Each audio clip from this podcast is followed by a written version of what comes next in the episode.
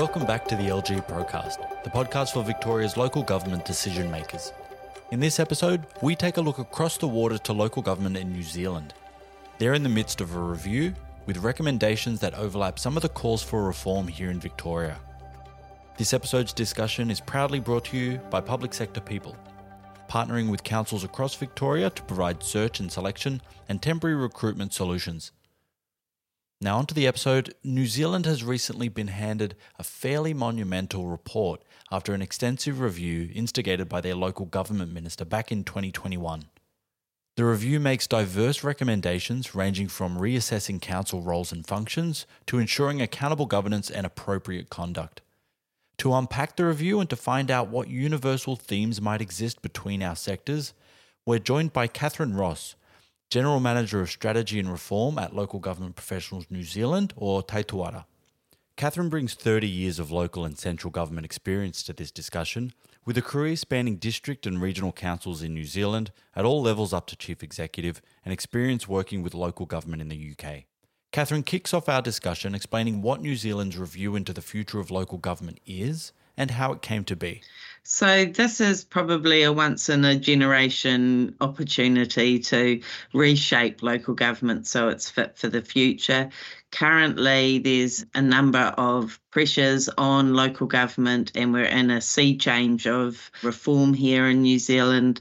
And so, this report, the panel was set up originally at the request of local government and the peak bodies that represent local government. So, working for Taituara, you know, it was really one of the best opportunities to shape the future for the sector and for the professionals that are working in it. And it's really an opportunity to ensure that community well-being and intergenerational well-being and equity are placed firmly at the heart of local government. So it's been two years of extensive engagement and been formal submission processes which we've engaged in, but there's also been workshops, think pieces, and conversations throughout that whole period with both ourselves and Local Government New Zealand, our sister body, as well as, you know, thought leaders and mana whenua and communities. So it's been one of those participative sort of exemplars, I guess, in terms of shaping the final report and recommendations. So, what are some of the standout recommendations and why are they significant?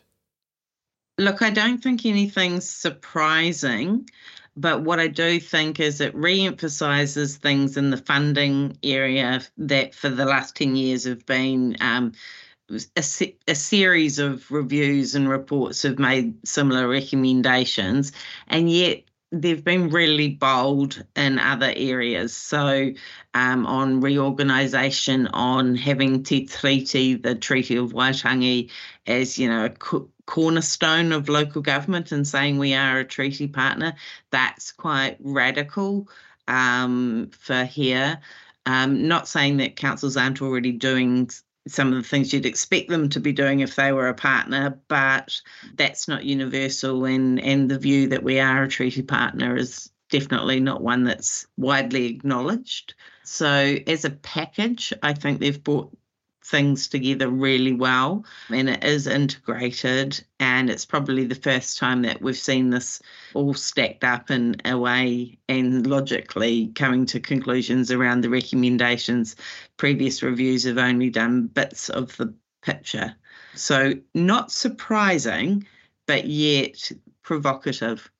I think the treaty as the foundation is critically important because it changes the whole dynamic in local government. And the relationship piece with central government is critical. The relationship needs to be fundamentally reset. And, you know, it requires local government to think and act very differently, but it also requires central government professionals to also think and act very differently as well. And I, I think that bit, the joining up of the public service for the benefit of communities, is critical.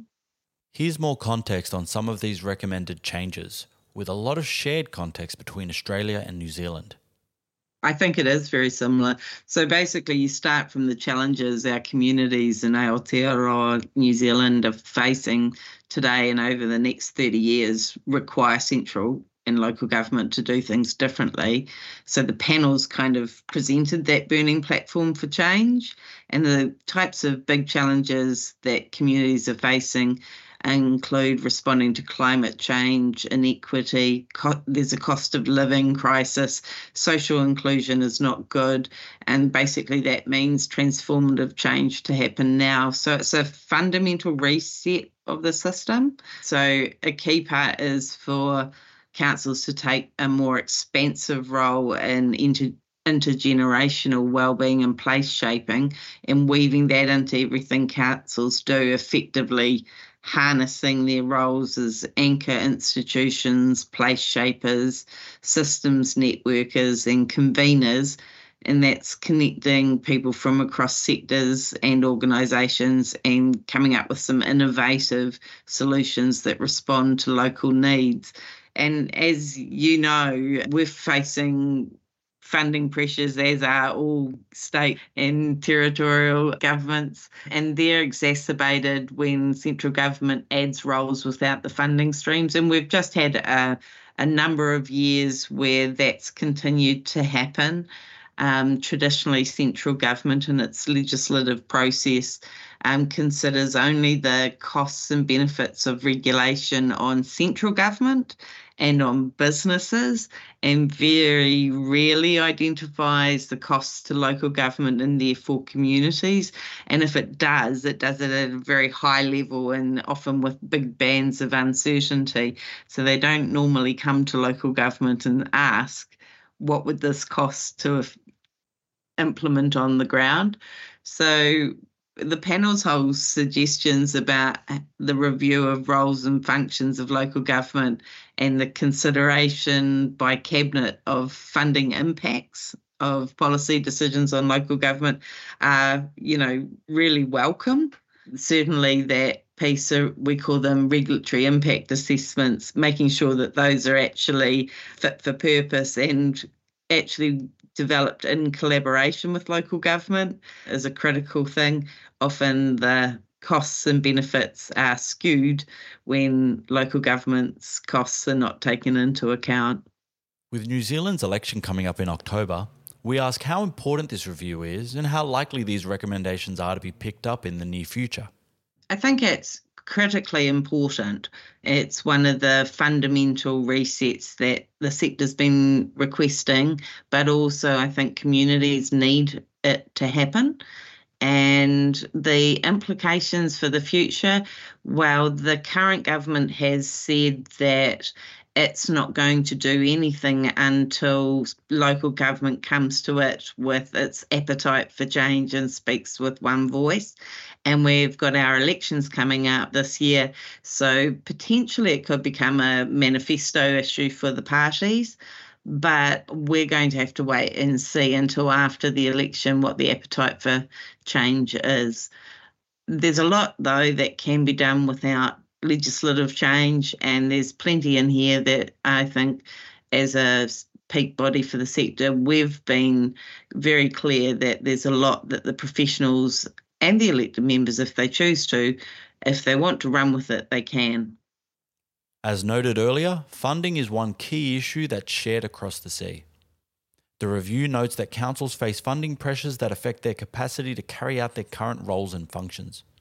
These are exacerbated when central government adds roles without additional funding streams, or in simpler terms, the familiar theme of cost shifting.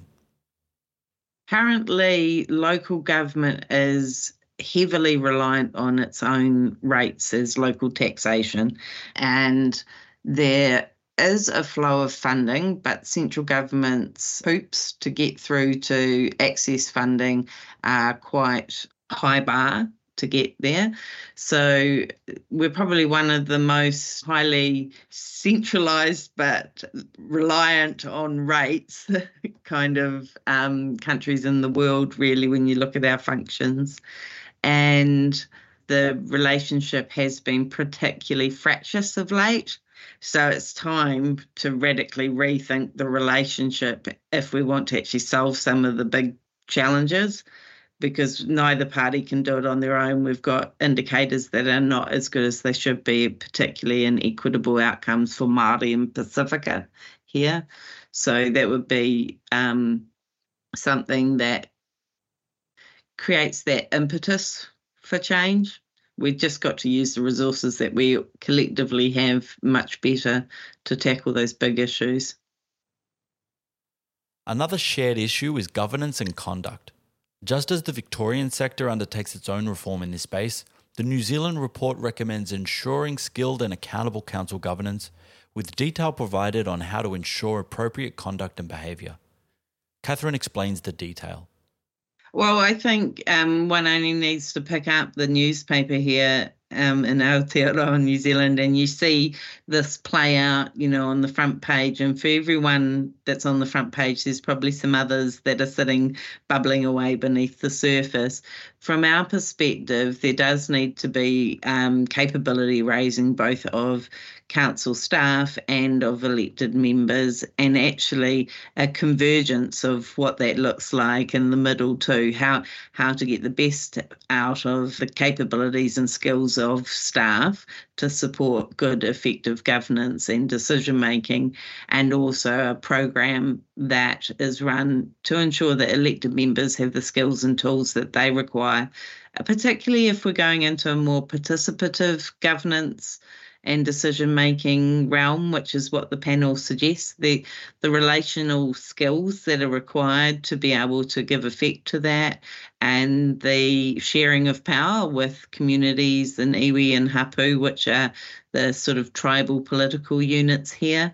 So we do have a view that there is a need for training for all and we are working with our sister organisation, Local Government New Zealand, on where the bits come together.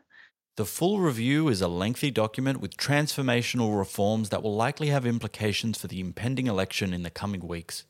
So, overall, what's the sector's biggest need? Kathryn takes us out on this. The need for innovation, because some of the issues that we're tackling now are, are huge and are long-standing and intractable ones and that they are the wicked problems of our century so they require quite different thinking and acting. Thank you to kathryn for this episode's interview. Thank you to public sector people for sponsoring the lg procast partnering with councils across victoria to provide search and selection and temporary recruitment solutions. And thank you for joining us